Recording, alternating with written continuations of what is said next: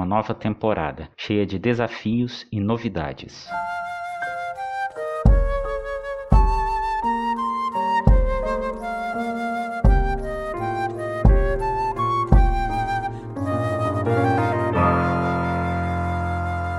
Olá, eu sou Heitor Oliveira e esse é o podcast da Oficina de Criatividade Sonora, projeto de extensão da Universidade Federal do Tocantins. Para saber mais, acesse teatrodoinstrumentos.blogspot.com e siga nosso perfil no Instagram, @ocris.uft. Este ano, a Oficina de Criatividade Sonora tem formato um pouco diferente. Além das eventuais chamadas abertas para experimentos sonoros colaborativos e conversas com convidados, contamos agora com um grupo de participantes que se inscreveram para um envolvimento mais contínuo com o projeto. O podcast permanece como o principal canal para amplificação das trocas de saberes, registro de experimentos e difusão dos produtos artísticos e pedagógicos do projeto. Ao longo de 2021, a oficina vai colaborar na criação de música e sons para cenas teatrais e um documentário curta-metragem, além de desenvolver materiais dos participantes inscritos, considerando seus interesses em cancionismo, música instrumental e narrativas. Essa semana, convidei o grupo a uma primeira rodada de exploração de ideias sonoras, rítmicas e harmônicas para a peça de teatro Plataforma Achados e Perdidos, montagem de formatura do curso de licenciatura em teatro da UFT.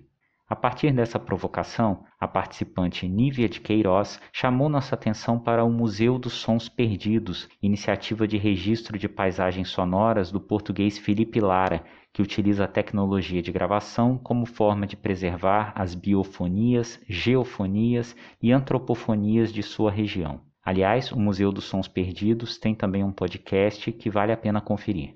E essa ideia geral de sons perdidos está sendo incorporada à concepção sonora da peça de teatro Plataforma Achados e Perdidos, com uso de áudios de eventos marcantes, como um discurso de Paulo Galo, líder do movimento de entregadores em São Paulo. Voltando-se para o aspecto harmônico, apresentei aos participantes um conjunto de acordes do tipo sus, tríades em que a terça é substituída pela segunda ou pela quarta.